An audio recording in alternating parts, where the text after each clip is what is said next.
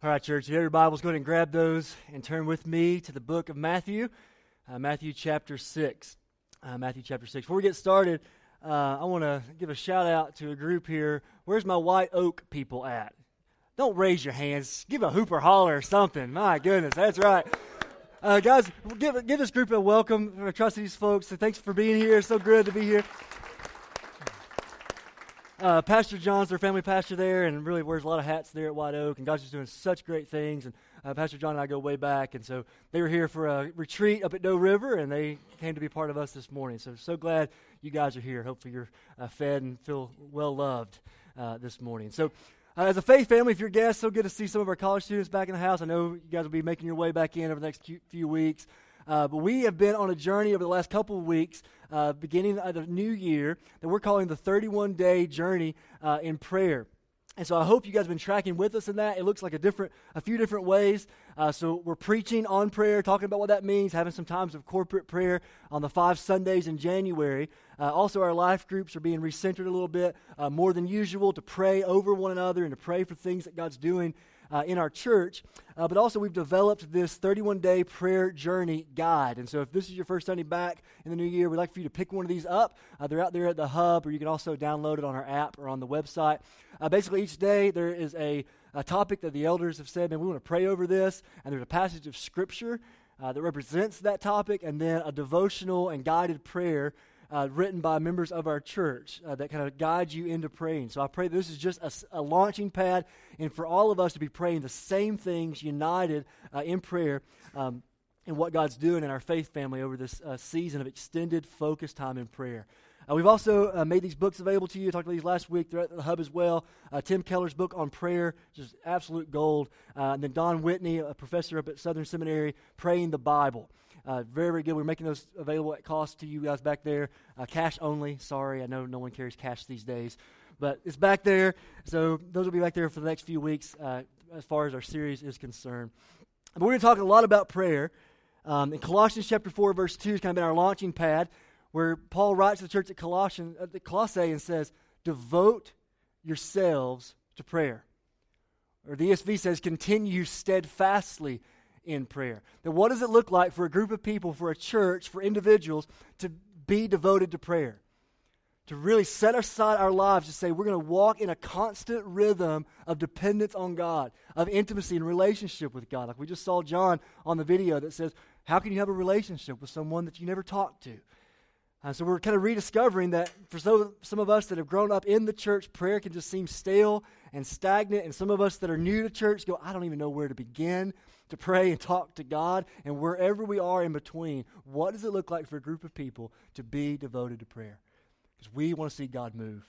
And we do not have what it takes to transform hearts and lives. And so we're saying, what does this look like? God, shape us, mold us into this type of people. So we've looked at what it means to have a constant praying without ceasing. That was the model for the Apostle Paul. We saw that model in the life of Jesus, this constant rhythm of abiding in with your relationship with your Father. That prayer is very much just a constant posture of our hearts toward God. And last week we looked at praying in community. What does it mean for us to live life together, to be coveted together in membership and, in small groups and one on one and in relationships with one another? We're family. And one of the ways that that shows itself in the church is through praying for one another. You see so many admonitions in Scripture for us to do just that, to actually go on behalf of God for someone else. And so I pray you've been meditating on that. What does that look like for me? How, who's praying over me? How am I praying into the life of someone else? My goodness, I would love to see that become part of the culture here. Now, but today we want to go a little bit deeper uh, and look at the Lord's Prayer in Matthew 6. So I have you there, and we read that and prayed that together earlier. Uh, but there's always a tension when we talk about things like this. So is prayer this devoted time in the morning or in the evening or whatever it is with my prayer list and that I work through? Is that what prayer is? Because I think so many times that's all that we see prayer to be. Uh, but then sometimes we look over here and say, oh, no, no, it's never that. It's never that discipline. It's all organic, you know? And it's just the, following the Spirit. And so I just pray these little flare prayers throughout the day because I'm walking with Jesus and me and him are walking through life together. Which one is it? And what we're saying is yes, it's both. Is it this constant uh, position of our hearts that says, I need you, God. Oh, I need you. And it's constant prayer. Every time we're anxious, we turn that anxiety into a prayer. Every time we're confused, we go to God in prayer for wisdom. When we go into a situation, a conversation with a person, we're saying, God, give me eyes to see the situation through your perspective. But it's also, if you just do that and you never have a set aside time where you are focused where you're disciplined and saying, I'm going to pray about some things because sometimes if I'm just going throughout life, I'm going to miss things that I need to be praying for. And my richness with God is never going to be what it could be if, if there's not a discipline uh, to it. And so, listen, discipline is not legalism. Can I get amen? Anybody? It's not. I think we're so afraid because we're all about grace, and we are all about grace. Nothing we can do to earn God's acceptance. We're about to talk about that. But there's something to be said about obeying Jesus and chasing hard after Jesus and setting aside a time, a way to be with Jesus. That is not legalism. That is not devoid of this vibrant walking with Jesus every day and talking with Him as you would if He was standing right beside of you. There needs to be a constant balance of both. You see that in Jesus' life. He's praying in situations, but He also has this time where He steals away to pray with His Father. You see both. So, the context of the Sermon on the Mount. We're about to jump in, look at the Lord's Prayer and some of the text around the Lord's Prayer. Um, what does this mean? Uh, what's happening in the Lord's Prayer? So, Jesus is teaching uh, to his disciples, and there's unbelievers kind of looking in. And so, he's talking to his disciples, his followers, about what life in the kingdom looks like. And he's unpacking it. If you're going to follow me as king and you're going to reorient, center your life around me, if you're going to live as citizens of the kingdom, here's what life's going to look like. And it's in direct opposition to the religious culture of that day that had just seen the duty of religion and not the delight of a relationship with God. He says, so he'd say things like, You have heard this. And I'm not discrediting this, but I say to you this. He's saying it goes much, much deeper than just external conformity to the law. The law is not bad, the law is good, but it goes much deeper. It's about your heart toward God. If you want to know more about that, go download our podcast from the store. We preached through the Bible last year. We taught on the Sermon on the Mount, kind of an overview sermon. So go back and listen to that if you want to know more about what Jesus is teaching here. But we're jumping right in the middle of that conversation he's having. And so, kind of the big banner over the sermon is that righteousness, what it means to be accepted before God, is not is the, more about the posture of your heart than not just the performance of your hands. That's what he's saying righteousness is more about your heart before God than what you're doing for God. That's the whole kind of the thesis of the sermon, if you will. Here's what the kingdom looks like it's a transformation of, the inside that will work its way out. Okay? That's what he's preaching. And then, right in the middle of it, he instructs his disciples about prayer. It's a piece of being a citizen of the kingdom, it's a piece of walking with God. And so here's the here's kind of the warning that I would put out in front of us as we jump in. It is not enough to simply pray more. Like, that's not the goal. So, we're talking about prayer, and everyone's like, yeah, my prayer life probably not where it needs to be. I with me there? It's like, I need to work on this. And we're not saying just start praying and do more. Although, if you're not praying, start praying. I mean, it's that simple. Just jump in. But that's not enough. The Sermon on the Mount, and Jesus would say that's not enough. There's more to it. It's not about being even better prayers. We can be busy in prayer, but still be far from God. Think about that. So maybe all these admonitions to pray, go, man, Derick, I got that licked, man. I got my quiet time, I got my list, and they're color coordinated, and I'm praying over. I'm killing this whole prayer thing. And I think Jesus is warning to all of us. So for those of us needs to jump in and begin a life of prayer, and for those of us who have been consistent in prayer for a long time, it's not enough. You can be busy saying things to God, maybe even write things to God, and still be far from Him. And that's the warning that he sets up. He gives us some potential errors, Jesus does. And then when he gets into the Lord's Supper, he says, No, here's how to do it. Here's how to instruct into prayer. So as we jump into this, let me invite all of us to fight the familiar. Okay? Because many of us, if not most of us, even if you don't have a church background, you've heard the Lord's Prayer. Maybe you can even quote the Lord's Prayer. You can't quote any other passage of Scripture, but you can kind of mumble your way through the Lord's Prayer. Uh, it's familiar to us. We've heard it, and they, they become concepts in our minds rather than the beauty of what it's intended to be. So let's actually submit and say, God, what are you trying to teach us about prayer? What are you warning us about the danger of religious prayer? And so here's a statement, the kind of the thesis of the sermon that we'll unpack as we go along. Here it is. The words will be on the screen, I think. Our praying glorifies God when we are transformed from seeing everything through the lens of self. And we begin seeing everything through a God centered focus. So we want to pray in such a way, not just pray, but pray in such a way that glorifies God, that shows the beauty and the worth of Him. And it's actually in a posture of worship. And that only happens when we stop viewing prayer as about us our perspectives, our wants, our desires, and we begin to see life and thus prayer through a different lens, through a God centered lens. We're not in the center of it, God's in the center of it. So, what does that look like? How do we do that? I think Matthew 6 here will help us uh, think about these things. So, two warnings of Jesus. You guys ready? Taking notes? Here we go. Jesus warns us first that we could attempt to use prayer as a means for others to accept us. Kind of a heavy thing. So, how do you know that, Derick? Well, let's read verse 5, Matthew chapter 6.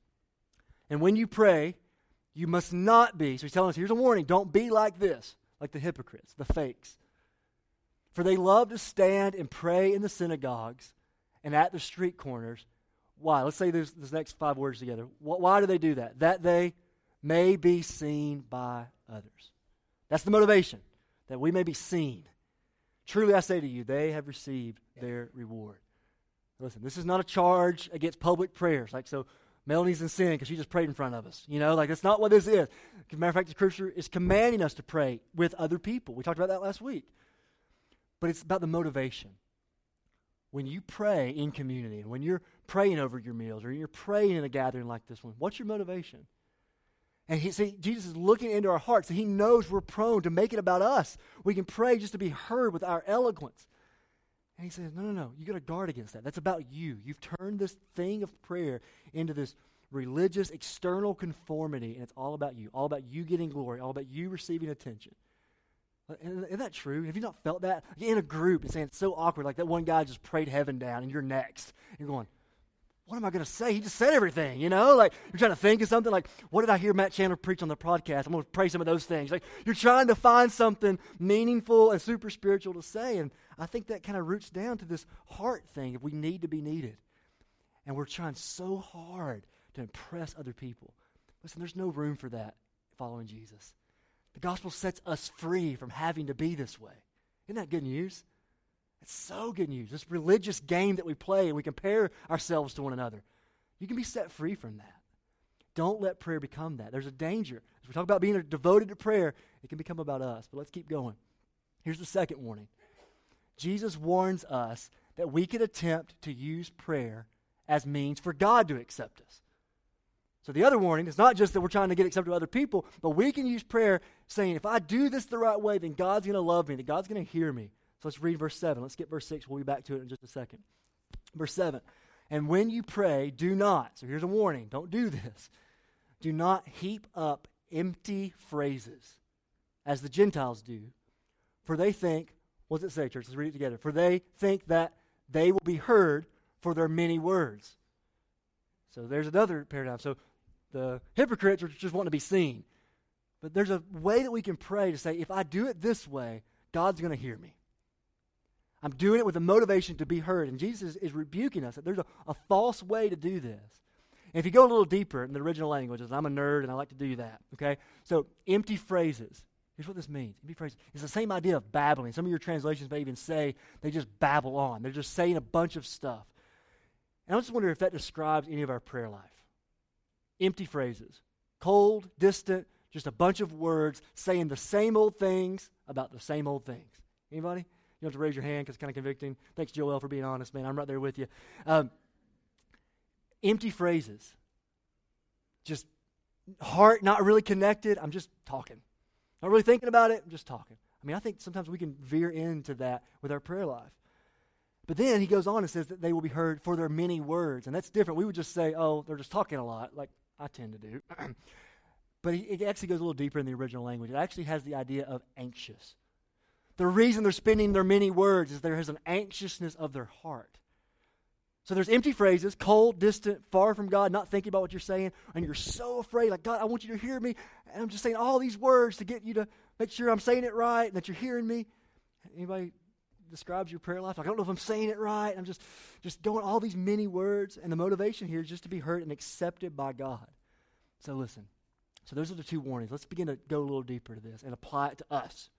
Okay? Because you go and live your everyday lives tomorrow. What is Jesus' warnings? If he were here today, what would he, I think, say to our cultural context?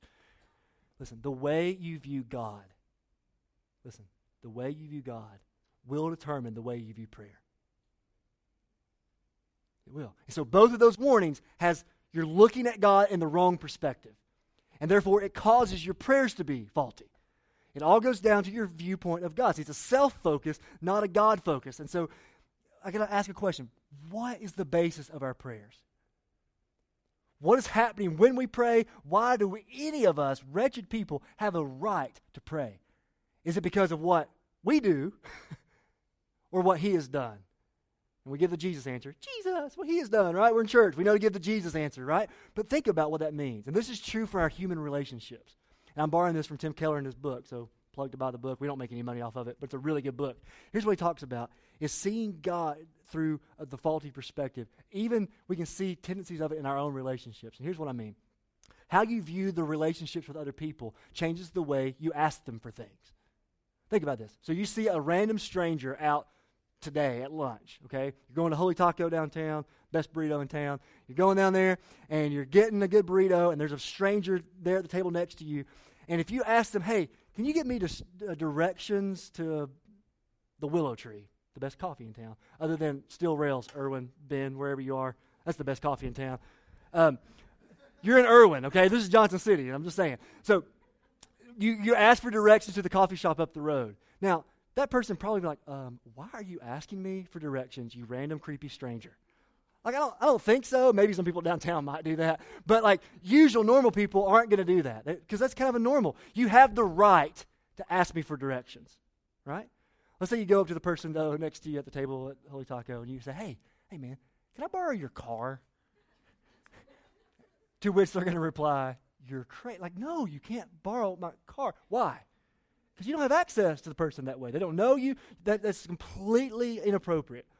But yet, if I go to one of my good friends and ask to borrow the car, I mean, hopefully Jeremy would at least think about it. You know, like not that much of a deviant. I mean, hopefully you'd let me kind of. Or if I say to my wife, like, "Hey, babe, can I borrow your car to go to Willow Tree?" I mean, what's mine is yours and yours is mine, right? She's going to let me borrow a car. Why? Because I have access into her life that way. If my wife was just a random stranger, it would be different. So listen, the basis of the relationship determines the access we have to them. So listen, if you view God as distant, all right, let's get, let's get back here. If you view God as distant, if you view him as cold, if you view God more like a business owner rather than a father, then your prayers are always going to be these cold, empty phrases that just babbling on. That's going to be constant in your life. It's constant. So if we view God through the lens of religion, and religion is think about a business owner. Think think landlord and tenant type relationships. Who, who, any of you college students, you're people that you're living in an apartment that you don't own, you're renting somewhere, okay? So the landlord tenant relationship, as long as the tenant is paying the bills, as long as the landlord keeps the stuff running and doesn't, you know, fixes whatever's broken, that relationship's going to be pretty good. But there's no closeness, there's no intimacy, and I think so many times this is the way we view our relationship with God. I think we see God as more of a business owner. It's about religion. I'm having to do all of this stuff for God, and God is entitled now to do all of this stuff for me. It's, he's distant. He's not a father. You have no relationship with him. He's this cosmic being in the sky that I'm supposed to enter into in prayer. And we're always going to be faulty in our prayers if we don't see God rightly. Because then it's based, if it's business owner, he's, it's about relationship and it's all based on performance. It's all conditional. So here's how those two things empty out. If you see God that way, the cold, empty phrases, you may say things like, Why isn't God blessing me? I've done my part. God needs to do his part. Now, I know that kind of sounds a little, a little much when we say it that way, but how many of us have really felt that way? Like, God, I'm trying so hard to live for you, and I'm asking all these prayers, and you're not answering them. And they become cold because then you begin to distrust the heart of God. And they're just empty phrases. And that's how you're going to end up because you don't see God rightly. Or then despair, you're going to get so anxious. If I wonder if I've done it right. I wonder if I need to change. Oh, man. And you're just all these many words. There's no trust. There's no confidence in God because you see God as so distant from you. And you say this something like this God isn't blessing me. He isn't hearing me. He isn't answering my prayers because I haven't done enough. I'm not worthy. And it can become cold and just, you're so anxious in your prayers. So, so we want to guard against that. So, what's the alternative? Is there hope? We, we've seen God wrongly, therefore our prayers are just all just messed up with all these weird motivations, and it's all about us because we haven't seen God the right way. But if we can flip it and begin to have a God centered perspective, we can begin to see what Jesus is trying to teach us here. So here's the third reality. So those two warnings. Now Jesus is going to begin to instruct us of what prayer actually looks like. So here's a statement Jesus instructs us to allow prayer to be in response to God's full acceptance of us in Christ. So prayer is not a means to get acceptance from you, and prayer is not a means to get God's acceptance. Prayer happens, glorifying to God prayer happens when we say, wait, wait, wait. I am already accepted fully because of Jesus. There's nothing left for me to do. Like, He delights in me. And then, now I'm freed to ask and to trust. That's the difference. He's not your landlord, He's your Father. That's who He is. He's told you that. That's why um, He gives us these admonitions here, uh, these corrections. So let's go back and look. So, so we read verse 5. Let's read verse 6 now. Here's a statement. So Jesus warns us don't use prayer as a means for others to accept you. But here's what He says He corrects it and tells us that prayer is not about being seen by others, but rather being known by God. That's the point of prayer. So then, verse 6 But when you pray, go into your room and shut the door, and pray to your Father who is in secret. And your Father who sees in secret will reward you. He loves you, He delights in you. He's Father. You can trust. You don't have to, you can be removed. No one else can ever know this is happening, but you have God and you're walking with God, and that's enough. That's the goal of prayer. But then in verse 8, in response to the using prayer as a means for God to accept us, he says this prayer is not about getting things from God. You guys listening?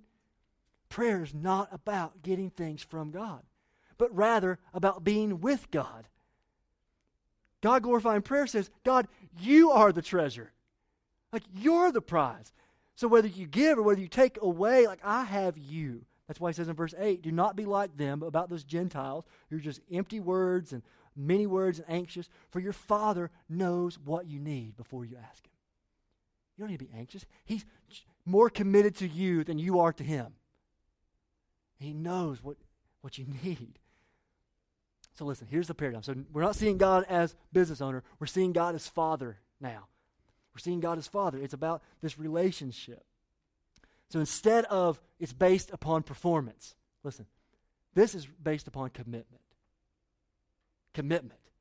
Not our commitment necessarily to God, but His commitment to you. That He said, I will finish what I began in you. I like you. I delight in you. Not because you're good, but because of Jesus. And it's unconditional. It's based upon grace. It's based upon His performance for us. That's where it is. So it's like a father son relationship, not like a, a landlord tenant, like a father and a son. So, some of you dads in the room, man, you delight in hearing from your kids. You're not giving them everything you, they want because you know what's best for them, but you delight to hear from them. They have access to you.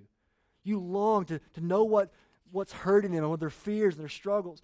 And that father and son relationship as it's supposed to be. Some ways, because of sin, it's not the case. But the way God's designed it is to be just acceptance. Regardless of what that son does, he's a son. Regardless of what that daughter does, she's a daughter. It's there. It's just mutual, this love and commitment. So that statement's on the screen. Here's this, this, this balance that we have to figure out. Religion says, religion being what we do. There's a good way to do religion, but we're using religion like, I do all of this stuff for God to love me. Religion says if I perform, I'm accepted. And it's going to influence our prayers. But Jesus says, I performed for you. you get that? He lived the life we couldn't live, died the death we deserve, rose again, and offers us into that identity. I performed for you. And since you are now accepted because of me, you ought to perform. That changes everything. So we now obey differently. So she's there. Ah, I still don't know. Well, I'll give you some Bible. There's a lot more. We'll just use one verse, okay? Romans chapter 8, verse 14. The words will be on the screen. Listen, if we don't understand this, this doctrine of adoption and what this means, we'll never understand prayer. So let's look into what Paul says about adoption. For all who are led by the Spirit of God are sons of God. For you did not receive the spirit of slavery to fall back into fear. You see that? It's not about you performing. There's no room for fear. You're not a slave. He's not your taskmaster. It's not the reality that you have with God anymore. But you have received the spirit of adoption as sons, by whom we cry. And that crying is a good way to say that's prayer. Abba, Father. We cry out, Daddy. Because we now have full access to Him. You say, Derick, I don't deserve it. And the grace says, You're right, we don't. But what Jesus has accomplished is this He's done for us what we could never do. So therefore, it's not about what we do, but he, what He has done. So you are now adopted. You are sons and daughters of God, fully accepted by Him. And that, does, that doesn't mean, so now I can kick back. And it doesn't matter how I live. That's not what that means.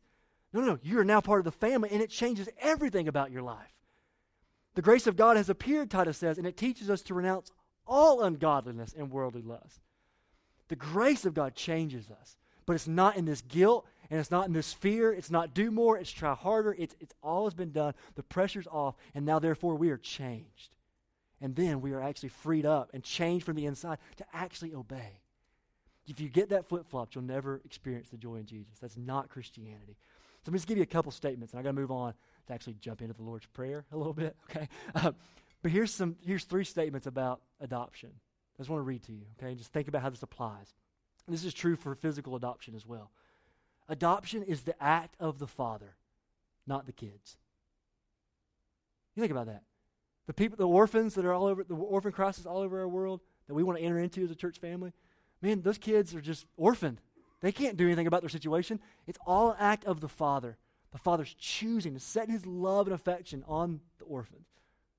All act of the Father. And that's true for us. I mean, we're just slaves to sin. Dad can't see the glory of Jesus, and he pursues us. He changes us. But listen, adoption is a change of legal status.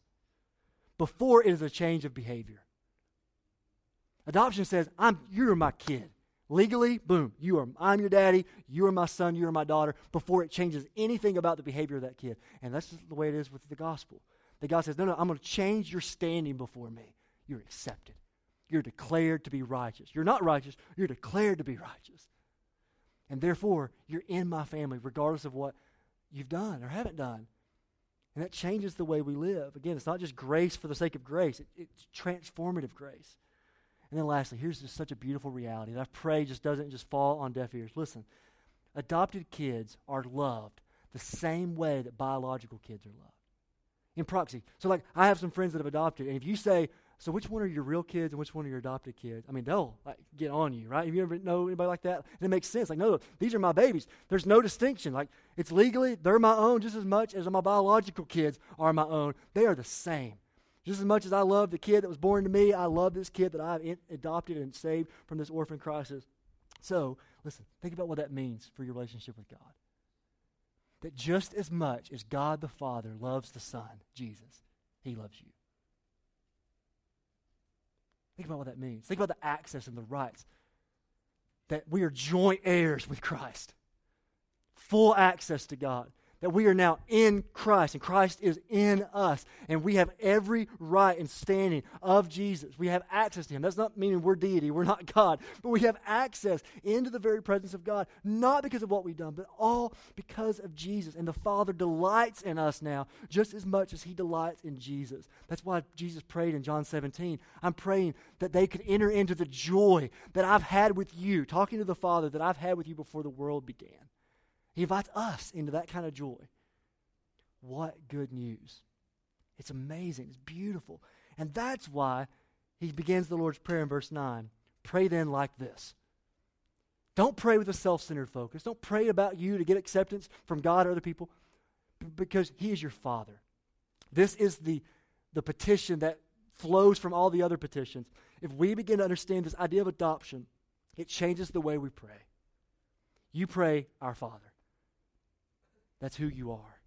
And so there's a few statements here that we're going to unpack the Lord's Prayer, but don't get nervous. That's going to be a lot quicker than that. Okay? But we have to understand that adoption, theologically rich foundation, or we're never going to understand the Lord's Prayer. So let's go through these very, very quickly and make some sense of this. And so as we read these, listen, this does not mean that Jesus is saying you must pray these exact words in this exact way. He's saying this, these, the motivations of this, the theological truths of this should be what fuels your prayer. Your prayer should be rooted around these things. Not that you have to pray this necessarily, but these the hearts behind this should impact the way we pray. So let's let's look into them. First, God-centered prayer must have a proper view of God's sovereignty. Because he says, Our Father, what? Class participation. Somebody help me. I'm up here by myself. Our Father in heaven. So, yes, He's your Father. Everything we've just said is absolutely true. But you've got to understand that He's in heaven. He sits above the heavens. He does as He pleases, the psalmist says. We don't want to say God is Father to be this trite little, I get to go and He does whatever I want. I sit on Daddy God's lap, as I've heard some people say, and just, my goodness. Our Father in heaven. In heaven. So, listen, a few statements. The perfections of God are unchanging. From everlasting to everlasting, you are God. He's the only one that is all powerful, all knowing, all present. He's sovereign over all things. The perfections of God are unchanging. The purposes and promises of God are unwavering. So our prayer does not change the plan of God. He's in heaven, He's exalted above us. And the aims of God are never adjusted because they are always achieved. Do you hear me? The aims of God are never adjusted because they are always achieved. He is ruling over all things at all times. Man, that is the bigness of our God. So we're not going up there and, oh, God's going, oh, you're asking for that. I wasn't even thinking about that. Sure, I'll change my plan today and help you. Like, that's not how this prayer thing works. He is sovereign over all things. And the plan of God is unfolding. And listen, here we talked about this last week, so I'll move on. God has chosen to ordain prayer to be the means with which we interact with God to see His purposes accomplished. I don't know how that works. That God says, I've ordained the way that I'm going to accomplish my purpose that I've set forth to do, and I'm inviting you into it. So, again, this is not a self centered prayer. This is a God centered prayer that says, No, you are in heaven and you are doing all things, and you invite me to intimacy with you and to join you in what you're doing. So here's the prayer that flows from this God, you are God. I rest in you. You're God. So, our Father in heaven, like I acknowledge that you're God and I'm not. That's what we do. Let's keep moving. God centered prayer is a platform for praise. He goes on in verse 9 Our Father in heaven, hallowed be your name. Some translations may say, Holy is your name. The idea of holy, we talk about this all the time, but it's that idea of set apart that all that God is, His name, is set apart. He's completely other. He's not just a better version of us, He's in a category all by Himself, and He and He alone is worthy of all praise of all people everywhere. Amen? He's worthy of praise. And so that's what prayer does. It's a platform for praise. I, I, use prayer as a means to say to God and to magnify His worth and to say, You are the supreme treasure of my life. All my satisfaction is found in you. And I'm coming to you to say, You are worthy.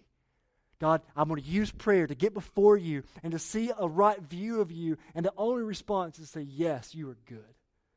And I praise you for who you are. So, a prayer that flows out God, you are worthy. I worship you. Prayer must have a God centered perspective. Let's keep going. But verse 10, I think we teach here that God centered prayer longs for this heavenly reality to be experienced on earth. So, verse 10 says, Your kingdom come your will be done on earth as it is in heaven. So, this idea of kingdom, listen, we know this, but God rules over all things. We just talked about that. But sin is us here wanting to resist that rule. And so, what we do enter into his prayer and to say, God, like all of the causes of human brokenness around me, in me, is a result that I don't want to live under your rule all of the racism, all the social injustice of this world, all the brokenness, all of the division, all of the hate, all of the pride and the religion that's far from God, everything that's in me is a direct result because I rebelled against my king. And so when we pray, Your kingdom come, here's what we're praying. We're praying, God, would we be able to experience life reoriented around you being our king? Would you restore what's broken in every area of life? And we also know, I mean, we look ahead to say he's going to come again to fix that.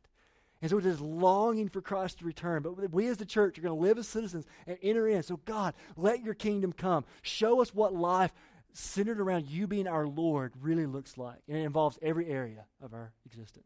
So we pray, God, you are Lord and King, and I submit to you. I'm not going to raise my fist in rebellion against you. I submit. Let's keep going for the sake of time. God centered prayer surrenders our lives to our Father's will. Back in verse 10, we skipped it, but your kingdom come. He says, Your will be done on earth as it is in heaven. So he's saying, Your will be done.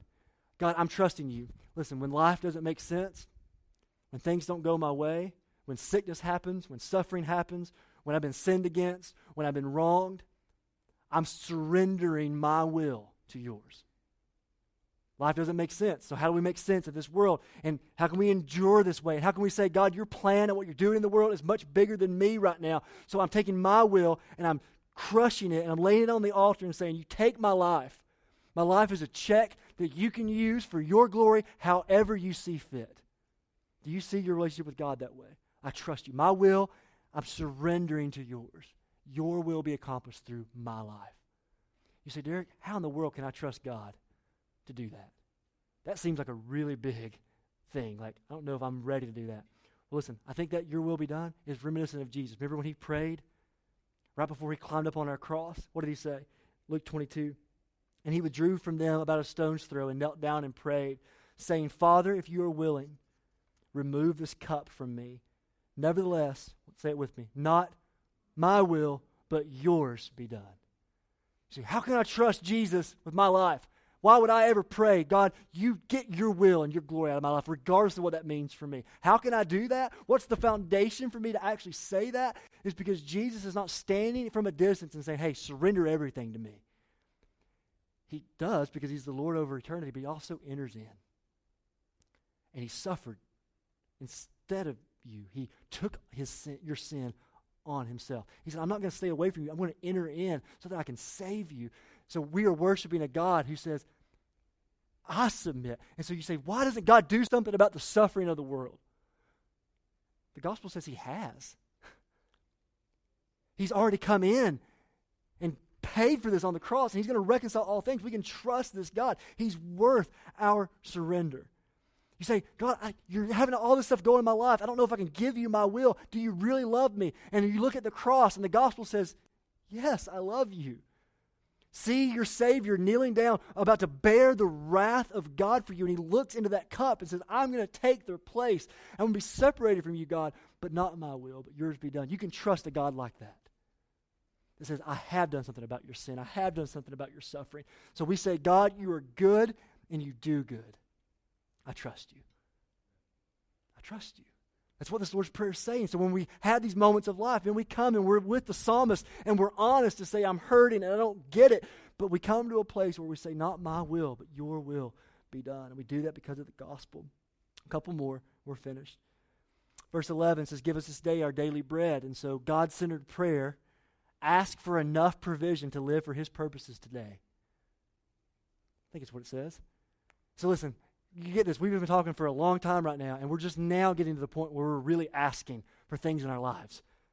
I think so many times we jump to our prayer list of all the petitions that we're asking of God, and God longs to hear from you. He gives you access to say, ask for daily bread, provision, what you need in life. It's okay to ask for things. Pester me, God says. Come to me and keep on asking. But listen, after we have seen the glory of God exalted in the heavens, after we've prayed for His purposes to be accomplished, after we've surrendered our will to His, now we're ready to give our prayer list to God. Because it's recentered. It's not no longer on ourselves, it's on who God is. And so we're realigning our focus on Him. And so now we have the proper heart to ask. And we need to ask. I'm so bad about this. Like, I don't want to ask for anything because I feel like it's trite. But there's somehow this balance of seeing the glory of God. He's going to get His glory and His purposes. I want to submit to that. But yet I have these needs, and maybe even their wants, and I can't really divide what's want and need. Just go to Him. As little kids, go messy like you would to your daddy and say, This is what I'm needing. And prayer changes us in that. So, God, you are my provision. You are what I need, but you're also my provider. You're the giver of every good gift. So, God, I need you. I'm asking for my daily provision because if you don't give it to me, I can't have what I need. So I'm, I'm submitting to you and saying, You are everything. So, one more God centered prayer confesses our need for grace and compels us to extend that grace to others. Because he says, verse 12, and forgive us our debts as we have also forgiven our debtors. So, forgive us our debts. God, I have a great need for your grace. I've sinned against you, so part of prayer is confession and repentance. To say, as I see you high and lifted up, I realize how low and wretched and unholy I am. So, God, I confess. I'm, I have not loved you with my whole heart, and I have not loved my neighbor as myself, and I repent. That's what we just did with the Lord's Supper. We, re, we acknowledge that we are great sinners and we need His forgiveness. And so we go asking for His forgiveness as part of prayer. But then listen, it also humbles us and says, I need grace, but I also have to extend that grace to you. I'm not in this prideful arrogance. I'm not going to forgive you for the wrong you did for me. Because no, no, when I see that I've been forgiven much in Christ, I'm compelled to forgive other people. So part of prayer is to say, God, how can I live at peace among all people? How can I walk in community and, and reconciliation? How can I not let bitterness creep up in my life? How can I not let pride control me? Because as I see my need for Jesus and I see that He's going to forgive me of everything because of Christ's sake, I now am compelled to say, and I'm going to enter into my relationships. I'm going to show that exact same grace to other people. We, we ask for that. So, who is in your life right now that you need to extend grace to? What areas of sin is just unconfessed? You haven't really repented and, and, and believed. And so we have to say, God, you are my righteousness. I repent to you. And then he ends with verse 13 and lead us not into, to, into temptation, but deliver us from evil. God centered prayer acknowledges the war within us and the war against us. He says, Listen, this is a good way to end. I promise we're almost finished. I'm going to shut my Bible to prove it. Um, it says, God, there is a war raging for my soul. And all this being devoted to prayer, like, guys, you got to get this. There's a battle it's not against flesh and blood, against spiritual principalities of, of witnesses in dark places. There's a battle that Satan wants to kill, steal, and destroy you. There's an enemy against us that's happening. But there's also, listen, there's a spiritual warfare that's want to rob us of worship and r- attempt to rob God of his glory. There's a real enemy and a real culture that's against this. But there's also a war within your heart. The, the doubts and the arrogance of all of our souls, that there's a battle in our souls to believe that's why Paul would tell Timothy to fight the good fight of faith. And part of what prayer does is say, I'm going to enter in and I acknowledge there's a battleground for my soul. I have to believe what's true. And prayer helps me to do that. It recenters my focus. I've got to fight the fight. And I also know there's a battle against me. And I want to have protection. That's why one of the armors of God that God gives, He gives all this armor, but one of it is praying in accordance with the Spirit of God. We need prayer as a weapon against the enemy against us. There's a real battle waging for the glory of God and His name among the nations, the mission of God. We must be desperate in prayer. And that's why we just saw that video earlier from a, a missionary couple in our church. Like, prayer is the work. And we're never going to advance the Great Commission if we are not a people devoted to prayer. We need protection from the enemy. We need life and focus in our own hearts. And we need God to do what we can't do. We need Him to transform hearts. We need Him to send us and give us eyes to see the city and the world, the nations, the way He has seen them. This is a supernatural thing. We don't have what it takes. So let us be devoted to prayer. So we say, God, you are my defense. I run to you. I run to you. So we want to do that now. We're going to run to God and we're going to pray these things. We're going to thank the Lord for this good news. And so if you'll bow with me uh, and close your eyes, and the service is not over, so let me ask that you please don't check out on me, but head bowed, eyes closed, just in a posture of prayer. We want to give you a space uh, to listen to what the Spirit of God is saying to you from His Word, not from a preacher, not from me, but from uh, His Word. So I just want to read this passage. You guys can just remain seated, eyes closed, in, a, in, in praying to God to say, God, how, what are you speaking to me in this? Hebrews chapter 10 says of Jesus, listen, therefore, brothers, since we have confidence to enter the holy places by the blood of Jesus, by the new and living way that he opened for us through the curtain that is his flesh, And since we have a great priest over the house of God, let us draw near with a true heart and full assurance of faith, with our hearts sprinkled clean from an evil conscience and our bodies washed with pure water. And let us hold fast the confession of our hope, for he who promised is faithful. So, what we want to do is come now and say, God, you're teaching me all this stuff about prayer, but I want to draw near with confidence. And it's not based on anything I've done. I draw near and I hold fast this confession of faith because of Jesus, because of what he has done for me. Because I have this great high priest who's entered in, who stood in my place. So I have full access, not as a slave in fear, but as a son and a daughter in love and acceptance. So God, we want to repent of making prayer about us. And we want to say, God, we trust what you've done for us. We worship you for the gospel. We thank you that we have an intercessor for us, even now, Jesus. We come in his name, not our name. And we thank you, you that because you have made a way, we can come boldly to your throne of grace to find help when we need it. And so, Lord, we draw near. We praise you for who you are. We ask that you be glorified. We confess our sins to you, and we submit to your will. And for those of us in here that don't know Jesus, listen, you have no access into the presence of God. Like you, in our sin, we can't approach a holy God, but He has done for you what we've always talked about this morning, what you cannot do for yourself. So we invite you to Jesus to believe the gospel. We would love to talk to you after this service about what that means, what it means to repent and believe in Him, because not everybody has access. Only those who've been made holy by Jesus. So we're going to sing this truth out together, church. Before the throne of God, I have a strong and perfect plea. Uh, so let's stand as we're still in a posture of prayer in response to the Word of God, let's sing this song in trust and faith.